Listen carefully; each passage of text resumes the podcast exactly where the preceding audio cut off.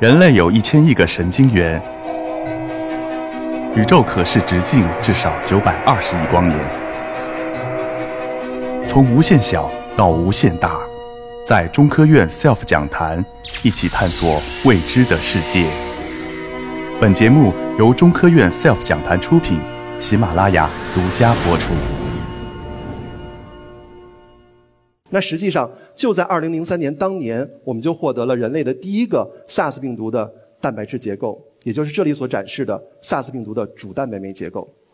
我们可以看到，上面结合了一个黄色、红色、蓝色的小球，表示的小分子抑制剂。这个抑制剂可以非常好的抑制 SARS 主蛋白酶的易活性，也就是说，它很有可能成为一个抗 SARS 的药物。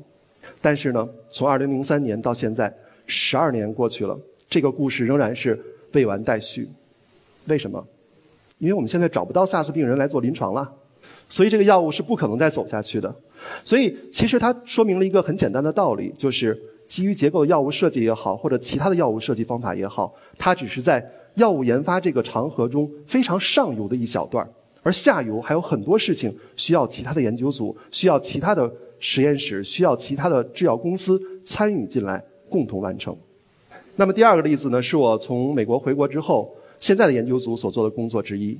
这个工作呢是跟艾滋病毒有关系的。左下角那张图呢展示了一个艾滋病毒侵染人体细胞的示意图，其中一个非常关键的核心蛋白叫做 Gp41，就是中间那个细细的螺旋。那实际上呢，已经有一种药物叫 T20，它可以抑制艾滋病毒的侵染，而它抑制的机制呢，就是这个 T20 模拟了 Gp41 上的一小段儿。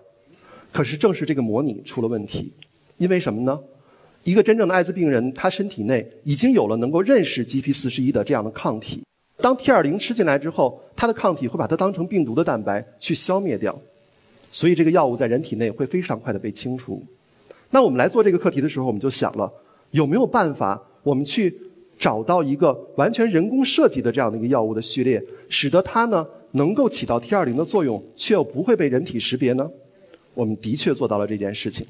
实际上我们。从 AP 一到 AP 二到 AP 三，我们改进了三版的这样的多肽药物，而到 AP 三的时候，它的药效已经超过了 T 二零，但从形状上来说，大家可以看到它跟 T 二零其实是非常相像的。但是我们并没有就此满足，我们又进一步的对这个 AP 三进行了一些小小的修改。从这张放大图上，大家可以看到，其实我们只是它把它尾部的三个氨基酸残基做了一个调整，结果呢，不再形成螺旋了，而是甩出去形成了一个钩子。正是这个钩子，使得这个药物能够和 Gp41 有一个比 T20 更强的结合能力。实际上，我们这个药物它在体内实验的时候，表现出比 T20 要强一个数量级的药效。那么接下来，当然大家知道了，还是要进行动物实验啊、人体实验等等等等。而这就是不是我们实验室所能做的事情了。那么到这儿为止呢，我想我已经回答了这个问题的第一个层面：药从哪里来？从最初的偶然发现，到后来的意外得知，再到现在，我们基本上可以做到指哪儿打哪儿。但是，敢问药在何方？还包括了第二个层面的问题，那就是：如果我的这个疾病已经有一种药物可以医治它了，可是我没钱买，或者是我有钱但我买不到，该怎么办呢？在这里呢，我们就不得不提仿制药这个概念。还是回来说这个蓝色的小药丸万艾可，它的专利。二零一四年过期了。去年我们国家有二十多家药企提出要生产万艾可的仿制药，最终获得批准的药企，他们的药物上市之后，现在的市场占有率已经超过了万艾可。那大家可能会说，很好啊，仿制药就是春天啊，仿制药就是救命稻草啊。但其实可能不是这样的。我们再来看看格列卫这个药物，格列卫这个药物它的专利是于今年到期，但是他们的药企成功的申请了延期两年。而更要命的是，它的药用结晶形式将于二零一九年到期。如果他们再申请延期两年的话，大家可以想象，在二零二一年之前，我们国家没有任何一家药企可以合法的生产格列卫的仿制药。那么，面对这种状况的话，大家可能会说：那我们不吃仿制药，我们就吃格列卫好了。你可能吃不起。在二零零三年的时候，这个药一年的用药量需要花掉三万美元；而在二零一二年的时候，需要花掉九万两千美元。今天的价格比这个还高，这绝对不是普通的家庭可以负担得起的。那么，药的价格为什么这么高呢？当然了，其中方方面面的原因都有。我们在这儿想谈的是技术相关的原因。药物研发是一个非常漫长的过程，它里面牵涉到很多环节，投入巨大。通常一个药物在美国的话，它的研发会有需要十多年的时间，投入要十多亿美元。那另一方面呢，就是药物研发的成功率太低了，一百个课题能有一个最终走到药物就算不错了。这个时候呢，另外九十九个失败的药物，它的成本都需要这一个成功的来承担。第三个问题就是专利技术的垄断，使得药企可以随意的抬高药价。那你们可能会说，那我们不要管专利了，忽视它不就行了吗？实际上有人这么做。咱们那个邻居印度就是世界第一大仿制药国，他们怎么仿制？因为他们的政府以法令的形式宣布，这个药关系到国计民生，非常重要，无视它的专利，于是他们的药企可以随便的去生产这些仿制药。那我们能这样做吗？我们的历史告诉我们。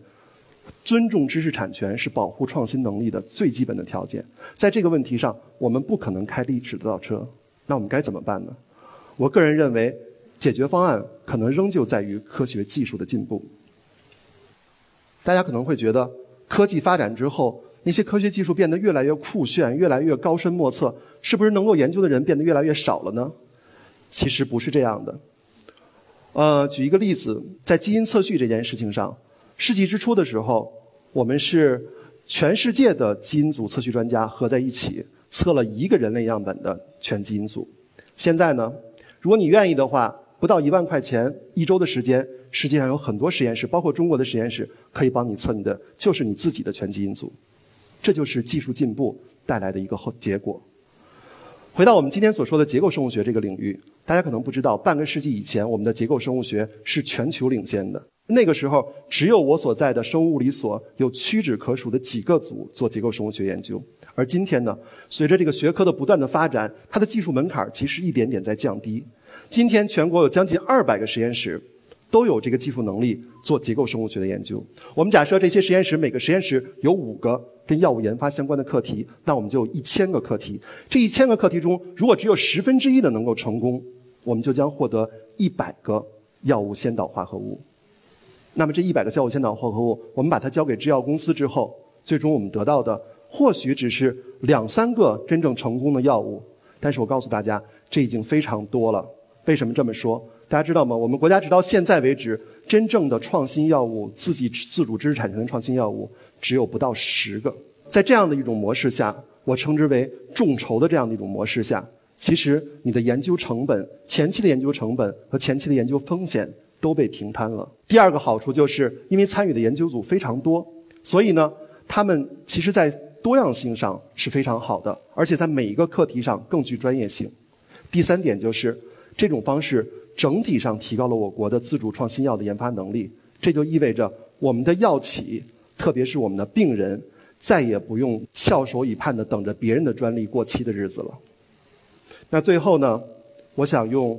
我国唐朝的时候，一位著名的医学家和药物学家孙思邈的一句话来结束我今天的演讲。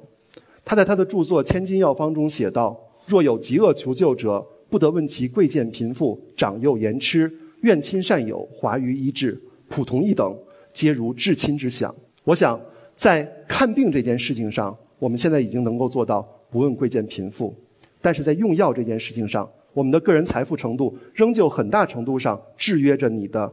用药的种类和数量，我相信随着科技的进步，当然也包括其他方方面面的努力，在不久的将来，我们能够做到不问贵贱贫富，病者皆得其药。谢谢大家。